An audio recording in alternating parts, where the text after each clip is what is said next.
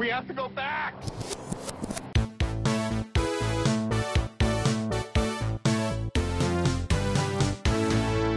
Hello, everyone. Welcome back to the Flashback Flicks Retro Movie Podcast. I'm Ricky, I'm Grayson. and I hope you brought your passport because you're going to take a round trip back to the 1988 American romantic comedy coming to America. We made it. We made it because there's a new one There that's is. out now, Now- on Amazon Prime. any long time, maybe even short time listeners will know that we have such great respect for movie sequels that do the thing that's right in front of you.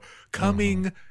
to America, the mm. sequel has a number two right there in the name because it's a sequel yeah. to this movie. I think anytime words can be more like numbers, it, it's a pretty good start to your day. Yeah. Yep. It's a fan four stick start to your day, I'd say. There's just so much so much to cover. So, in case you don't know um about this iconic film, you've likely heard references to it uh, just throughout pop culture because this movie is one of those nexus points of culture and pop culture references. I'm just like, that's what this is from. I completely forgot. So, Coming to America is a 1988 comedy directed by John Landis and starring the comedic duo of Eddie Murphy and Arsenio Hall.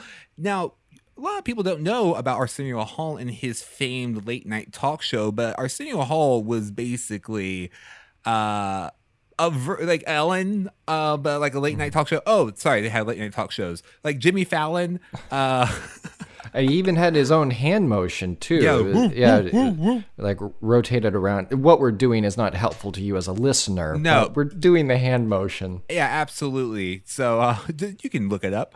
Uh, and so this was uh, by people considered to be a spiritual successor to uh, another time that Eddie Murphy and John Landis partnered together, Trading Places.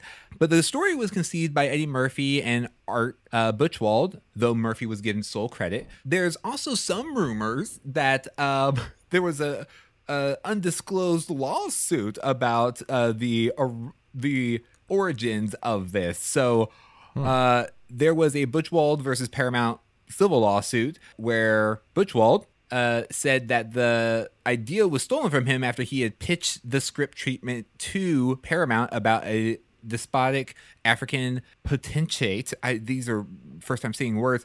Uh, who comes to America on a state visit. Paramount had optioned the treatment from Buchwald, and John Landis was attached as the director and Eddie as the lead. But after two years of development, hell, it you know, they abandoned the project. But in 1987, Paramount began working on Coming to America based on a story by Eddie Murphy. So hmm. Buchwald won the breach of contract action, and the court ordered monetary damages. So they later settled an out of court deal. Depending on who you ask, that's where the story comes from. Uh, and this is Eddie Murphy kind of after he has established himself as a big star. This is uh, four years uh, since Trading Places, which was his big um, kind of break into Post SNL. Yeah, post making the transition. Yeah. And so this movie had a budget of $36 million. It went on to make over 288 million. Now, Grayson, here's So many more millions. you want to know something that's about to blow your mind? I do. Yeah, I'm not wearing a hat. Paramount considers this movie to still be a box office flop. Excuse me. Yeah. That's so mountain money. It is. And it's largely because of the lawsuit. Oh, they so it took away from their profits because they have. Oh Well, boy. And also, let, let me like. Usually, we don't have this kind of information available to us, but we do. Uh, Eddie Murphy received a personal salary of eight million dollars for his work on the film, plus fifteen percent of film rentals. what? How do you negotiate that? I wish I could travel back in time and make that happen. And then Landis received six hundred thousand dollars plus ten percent of gross receipts. And that is why Paramount considers this to be a box 'Cause they gave it all away. They gave it Yeah. all away.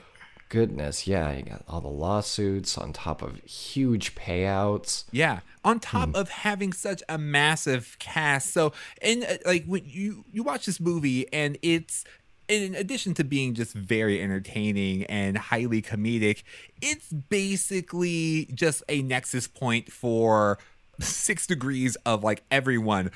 Uh, I'm just going to mention to you a bunch of side characters, characters who are not primary to the plot. Uh, we have Louie Anderson, uh, who is in this movie, as well as Cuba Gooding Jr. Who says nothing really? He said He just so gets his hair cut. he actually had a moment in a deleted scene where he said he didn't have money to pay for the haircut, and then the barber just like takes a big chunk out of his hair and then leaves him.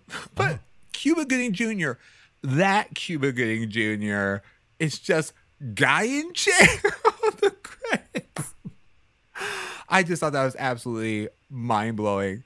Uh, and then, I mean, you have uh, you have Calvin Lockhart, who was in the Predator movies, Wild at Heart, and you just there's just so many people who are like, wait, wait, what?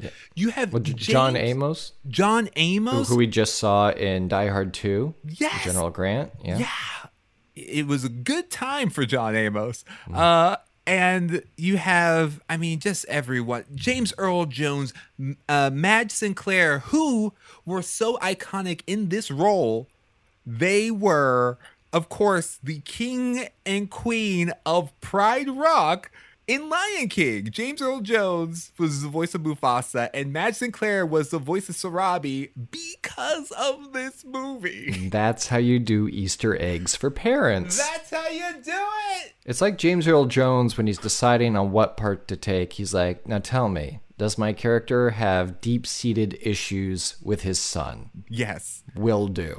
I'm there. Vader, Mufasa, this one. It's all of it. King. Yep. Do I get to be a king of something? All right. King and daddy issues. He has a very short rider. Uh, and so uh, the movie was hugely successful. It permeated the culture. Um, and there was going to be a TV show made about it. It's actually starring uh, Tommy Davidson and Prince Tariq uh, and Paul Bates reprising his role as Oha. Uh, but the pilot went unsold, but they did air it on CBS in 1989 as part of a summer Playhouse pilot anthology series where they just basically showed you a bunch of pilots that never picked up. That's a cool idea. Something that I thought was very fascinating the tribal dance that accompanies uh, Imani's introduction was choreographed by Paula Abdul. Yeah, I was getting hints of Abdul in that dance. Yeah. Mm. Yeah, It, I, I- it's just, it's amazing. And so uh, this movie went on to inspire just a ton. I mean, my, my immediate reaction to watching this entire movie was like, I didn't know that uh, Black Panther uh, had so much. It's because like when Black Panther came out, uh, there's just a lot of talks about, uh, you know, there hasn't been a big action movie um, that features a predominantly black cast uh, in such a light, especially alongside all these other big Marvel superheroes. And then I'm watching this movie, I'm like, oh, I mean, granted, it's not an action movie, but still, it's like such a uh, such a diverse cast, and they the story that they are telling is just so sweet. And i uh i i was talking to my my parents about this. I'm like mom dad how have i never seen this movie? Uh, and they said, "Well, son, it's very rated R, uh, and it also came out before you were born, and but also like it's one of their favorite movies, and so it's just like, yeah, you know, well, we just didn't get around to showing you this movie that had um, a lot of nudity and language that we didn't want you to repeat, even But when why? you were an adult." And that's how you do Easter eggs Yep. for everybody. yeah, uh, I when I was watching it because this was my first time seeing it. Was that your first time? Yeah, watching Yeah. it in its entirety, but uh, I'll share later about what I remember about this movie. But yeah, I I was I've been aware of it and then definitely more recently with the promotion of coming number two America. But I I was blown away by just how funny it was. We've been on a really solid Eddie Murphy kick this year. It was like this and Beverly Hills Cop 2 and then you know, I realized this was the second time this year it, we've seen an Eddie Murphy movie where the main character lost a ponytail in the first act. Because we did Bowfinger. And right. it's like, You're oh, right. It's all very familiar now. Oh man. Yeah, like so I I had been aware of this movie and the references to this movie. I remember the Soul Glo single uh jingle, just let your side. I remember that uh distinctly just from uh I want to say I love the 80s. I, I think I love the 80s talked about coming to America uh and how influential it was and then I remember seeing that scene and then also sexual chocolate the the band.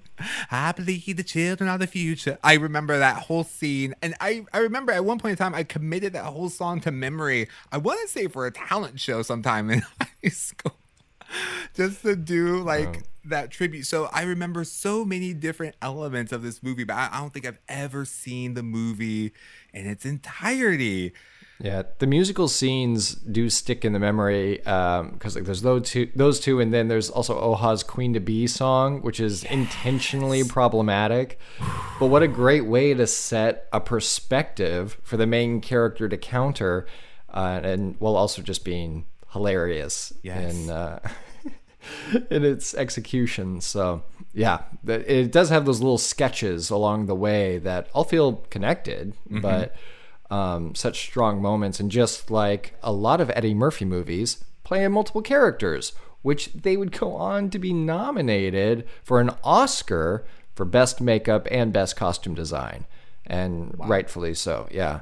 The makeup of you know, you, you can tell it's them when they are the the barbershop uh, barbers. I guess Yeah. that's called the barbers. Um, I did not realize that Eddie Murphy was also the third character in the barbershop. Yes. And then, uh, yeah, sexual chocolate. Uh, that whole sequence and just it kept popping up, or like the dating scene with Arsenio. yes It's just time after time of this these great character pieces. Well, this is the first time that Eddie Murphy played multiple characters in the same film. Like, and that's Oh, this is where it started. this is where it started, and that's the thing that also blew my mind. Of like, you know, we grew up in an era where we had uh the Nutty Professor and the Klumps and almost any other movie that Eddie Murphy was making in the 90s and early 2000s.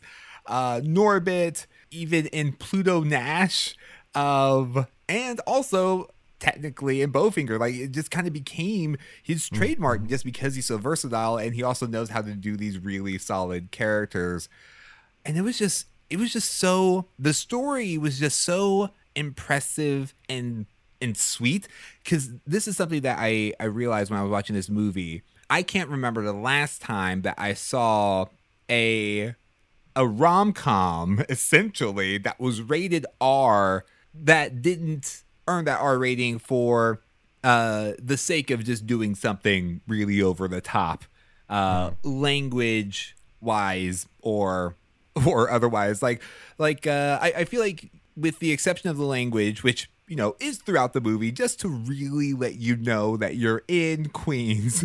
And also just like you know just the stark contrast between uh, the two different cultures. There's so much heart in this movie and it's just a genuine sweet movie. At the end of it i'm just thinking wait a second. You have a prince whose family is telling him what to do.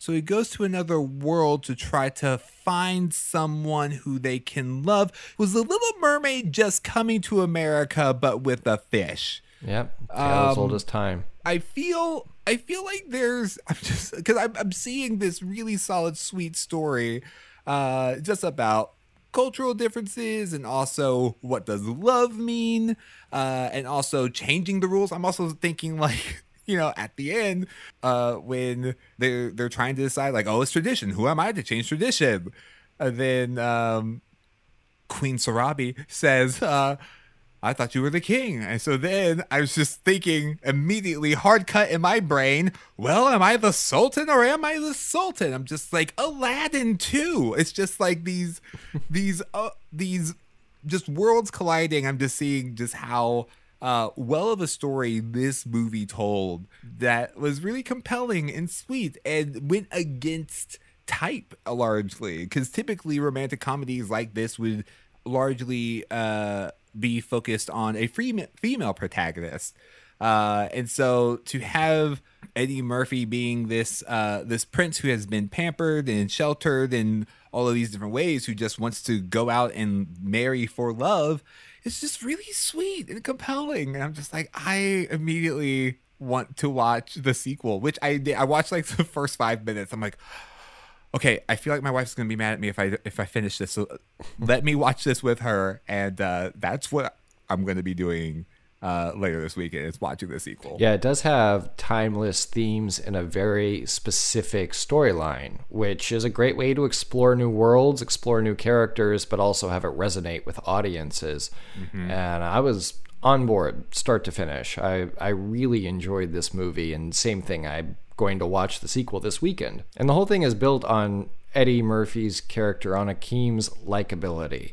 Yes. And I feel like they never really jeopardize that And yeah. uh, I mean, because I feel like lesser movies would maybe make him a bad guy or have him succumb to the temptations of America or whatever, but like he is consistent and you root for him the entire time. Yep. So that's why I was like, if those are the rules of your world, then you can do anything with that kind of character. It's a really enticing character to watch. Yeah, and and they just build this whole world. Uh, going back to the cast, so there, there's this one scene where uh, Akeem gives um, these uh, two uh, homeless men are sitting on the street, and Akeem gives them some money uh, and it's actually the Duke brothers, uh, Ralph Bellamy and Don Ameche from Trading Places.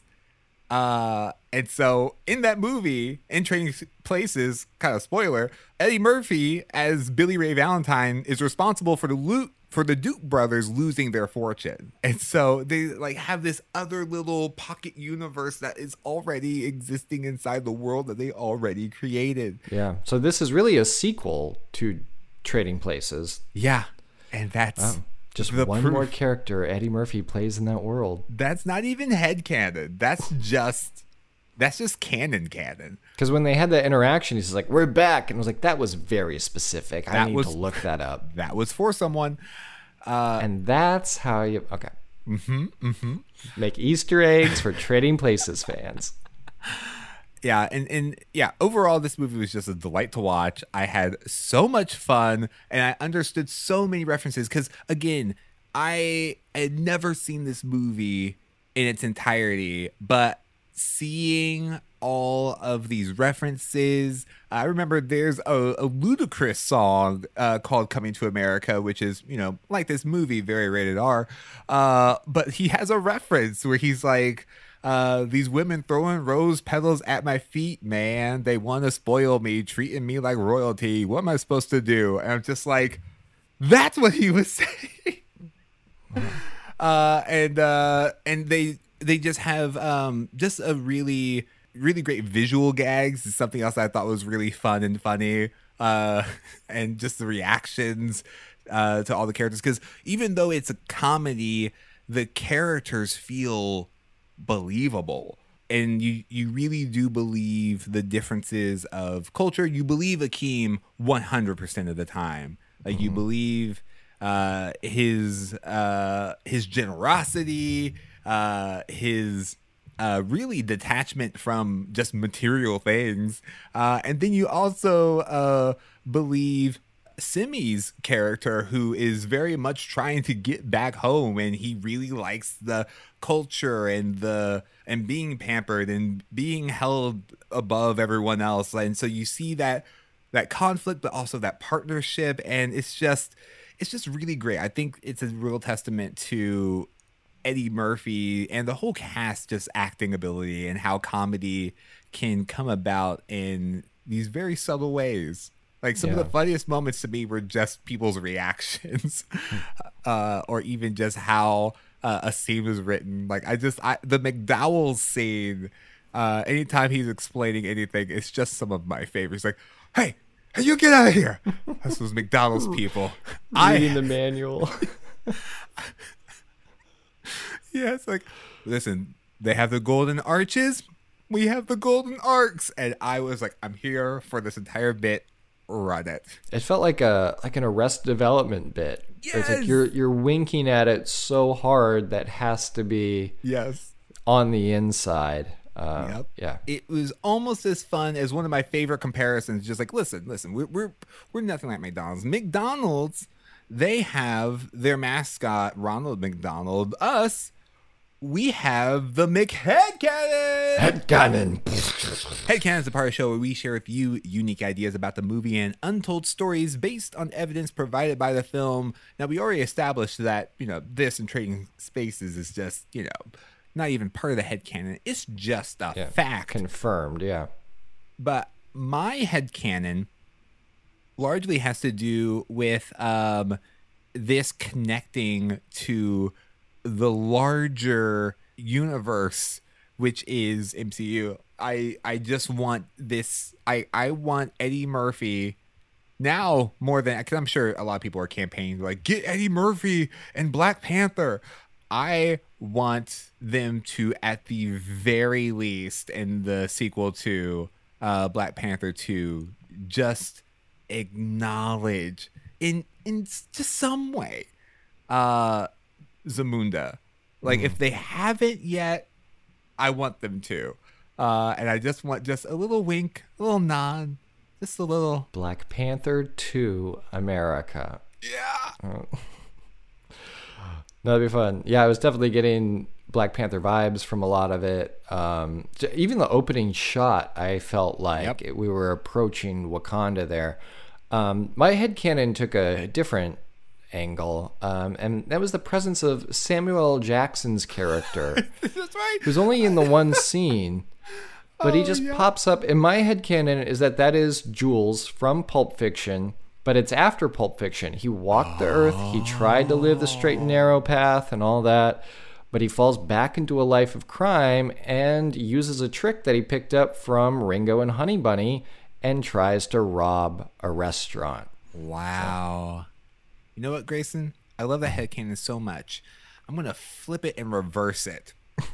Oh. So, so that this is Jules early in his career. Uh, he gets stopped by someone, and then he's like, "Okay, I can't do this again." And I'm saying this is a reverse because not only chronologically does it happen later, Sure, sure. he decided to go with a different approach instead of just you know going up he he he freshened up his wardrobe a bit he's wearing a black suit you know and then he just let your sound now because jules noticeably has a Jheri curl Oh, yeah, yeah. so that's uh that's my yeah, early. Then that's how he knew how to shut down Ringo and Honey Bunny. It's because he'd, seen, he'd seen it all before. you've seen it all before Mm, I like that. I think that works.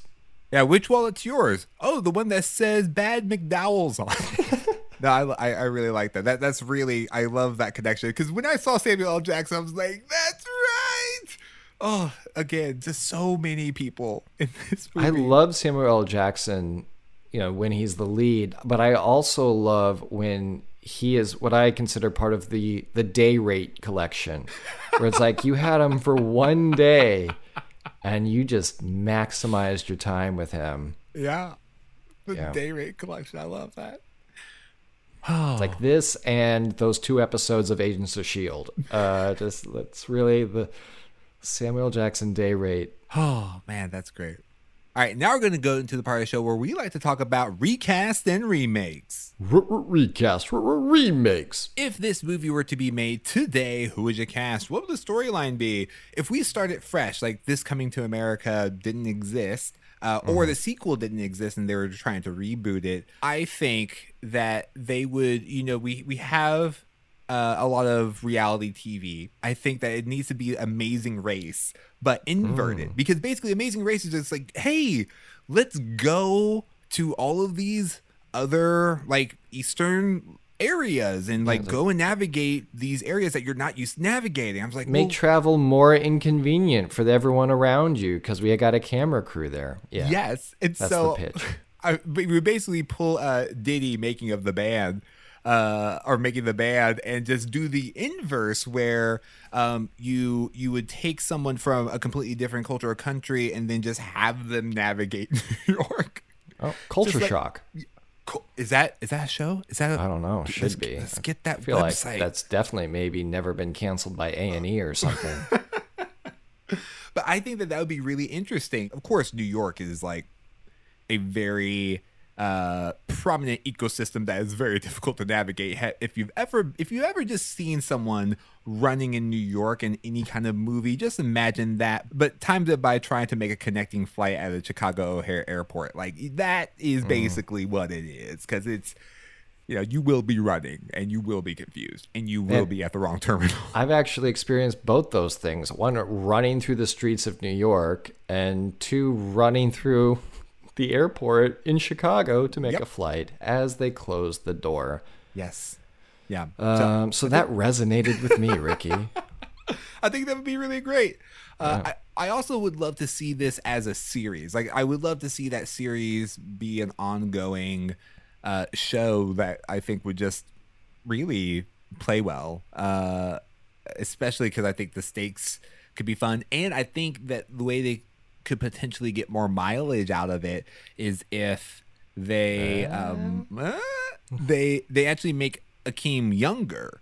Um, I know his, tw- his it's his 21st birthday, uh, but basically it's like, hey, it's your 18th birthday, and in two years you have to go get married. And basically, he just kind of goes into this uh, kind of It was like that Rumspringa type Yeah. go away, come back thing. Yeah. absolutely or something, yeah, something to that equivalent. But I think that would be really fun for him to just basically try to go to college in America, uh, Oh. almost like Grown-ish, where you know uh, you're just navigating uh, not only college life but also his first time outside of the care of his parents and seeing how other people and cultures ex- exist uh, and interact with one another. And I think that that would be a, a fun uh, little spin-off testing ground. Yeah, you could go even younger than too, like a young Sheldon era, where Oh. it's like a foreign exchange student program. Yeah. Um, it, I guess it'd be like every everyone hates Chris except if he were actually Everyone a loves prince. Akeem. Yeah, everyone loves Akeem. Oh yeah, so that's great. All right, so Chris Rock, uh, Eddie Murphy, if if you're listening, I'm sure you are big fans. Um, let us know when you you want to kick this series off. We uh, we're available to just you know ag- agree to to whatever you want to do. Uh, for my recasting, I went to our classic Eddie Murphy recasting, uh, which was Lamorne Morris. Lamorne Yep. Morris is to me just put him in all the reboots, Yep. all the reboots, remakes. Um, and then for Arsenio, I had Donald Glover, just because you have to have that dynamic. They Yeah. have to be independently funny as well as work well together. I was um, gonna go with Jay Pharoah. Oh, Jay Pharoah would be great too. Yeah. Yeah, because I also know that. I mean, granted, if you've seen Atlanta season two, we know that Donald Glover can play multiple characters. Uh, but I think Jay Pharoah could also have that same kind of range of going into these different characters too. But I, I, I want Donald Glover in there as well. Yeah, Jay Pharoah could play uh, Semmi and Akeem at the same time. That's very true. yeah. Yeah. Uh, for a remake, I I was I don't know if it's a remake or an erstwhile. I don't know, but um, I would love to know what would have happened if when they flipped the coin, it sent them to L.A. Wow. Yeah. Yeah. That's a whole different timeline. Wow. That is a that's an entirely different timeline. Yeah, because then he would have like, you know, you, you guys heard of In and Out Burger, but this is Out and In Burger, Yeah, this completely this different. would be yeah it'd have to have to be addressed as an alternate timeline and it'd be called back to america uh, Yes. with the little sideways font. Yep. Yep. Yep. Yeah. I see it. I see the marquee perfectly in my mind. I love it. Italicize, italicize.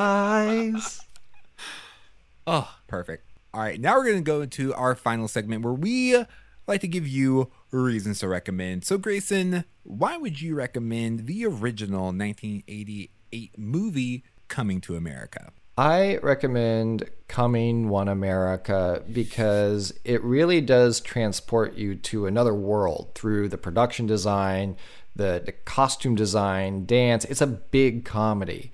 And especially in the 80s, I felt like a, a lot of comedies you know, were kind of shot on location. It was what you had. But this really does push the boundaries of rom coms, of uh, your, your standard big budget comedy. But it is, they have elephants, so many elephants. Yeah. And on top of that, it is a, a, a deep comedy too. It has a lot of heart to it.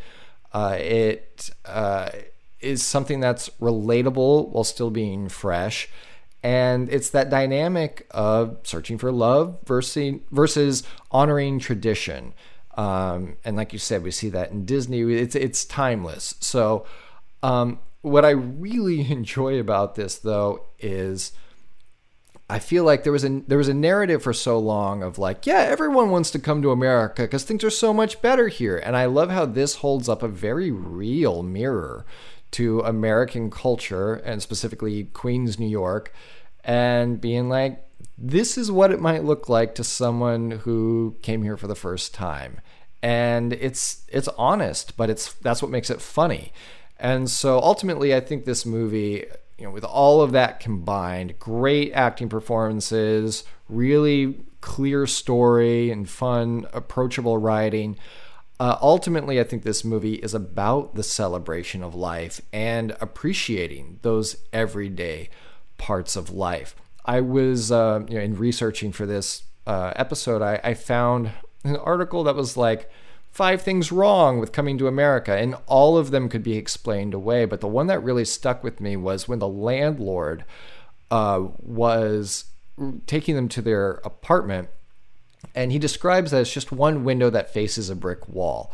And this article was saying that you know there's a continuity error because when he walks out there, he he goes through like onto a balcony and can see out the street. I think it's a perspective comment if you are the type of person that walks into a room and just looks out through a window and takes what you see at face value, yeah, that's a window that faces a brick wall.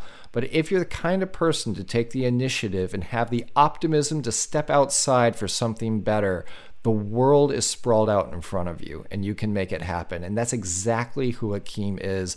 And he takes the audience with him on that journey. So I thought this was a funny movie. I thought it was a refreshing movie. And I can't wait to watch the follow up sequel. Yeah. I mean, I, I just completely agree because this movie, especially watching it in its entirety for the first time, I recommend it because it's just, it's going to connect so many dots for you.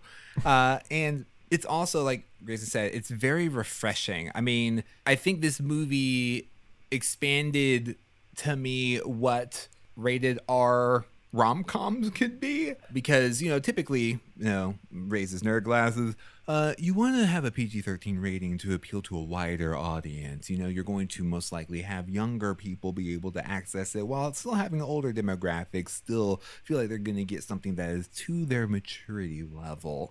I mean, we all saw the Deadpool Christmas edit, right? Yeah, yeah, yeah. All right, yeah, yeah. and so but i this movie kind of goes to show that um you know you can still show a really compelling heartfelt story without the r rating necessarily meaning extreme violence or language just for language sake um because i find that most r-rated movies are usually like horror movies or uh, thrillers where they're gonna show blood or gore or all these other things. Like that's usually the reason for the R rating. But as far as comedies go, usually it's kind of like gross out humor or just showing more explicit images for the purpose of comedy. But this movie, I think, really showed that like, okay, so you can have this basically be what you would expect for like a typical PG thirteen rom com movie to be but really push it past that boundary, but still deliver on the heartfelt love story that the core movie is all about. And so I was really surprised by that. I was really uh, happy to see it, and it's just it's just so funny. And and here's something that I really appreciate. At no point in time is Eddie Murphy playing this character where his nationality is the joke. Mm-hmm. Uh, and that was something that I think was just really, really great as well. It's just like uh, his culture and his heritage was all just part of who he was. He wasn't playing this um, super heightened, uh, almost stereotype of a character, but he he, he was Prince Akeem Joffer. Yeah. Like and, that's and, the difference between Akeem and Borat, right? yes. Like yes. it's a very important difference. I love mm-hmm. that point. Yeah, and so I I just I just really appreciate this movie. Like I I just want I want to go buy it on Laserdisc because I assume that it exists in the purest of formats and just watch it over and over again and and show it to to my children when they become of age and that's gonna that's gonna be my tradition. A lot of people is like oh yeah when, a kid turns uh, 16 or 18 we're gonna have like this rite of passage kind of ritual like we're gonna go camping or we're gonna um, go on a road trip we're gonna do something special together. For me and my kids we're gonna watch coming to america. Yep and in the words of Semmi look at it this way at least we learned how to make french fries And that is our review of the 1988 movie Coming to America. Let us know what you remember about Coming to America on our social media platforms on Facebook, Twitter, and Instagram. We are at Flashback Flicks. And it would mean so much to us if you could leave us a rating and review on your podcasting platform of choice uh, on a scale of one to five. Um, I'm I'm I'm stuck between just zebras galloping across the screen, mm. uh, mm-hmm. or um, McDowell's. Yeah, I was thinking um, like five shards of broken glass oh, because, like, like he says, imagine a country so free, one can throw glass on the streets. So I mean, yeah, have that freedom. Five shards. Yes, I give this movie five shards. I love it. I love it. So on a scale of one to five shards, how would you rate this review? It means a lot. And be sure to tune in next time right here on the Flashback Flicks Retro Movie Podcast. Until then, remember to be kind and rewind.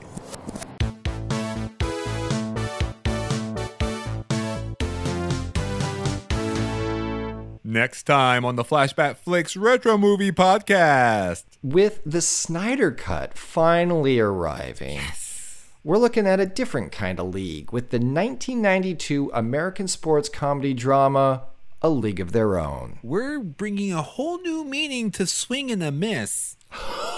Oh, Ricky, that is so good because there is no crying injustice.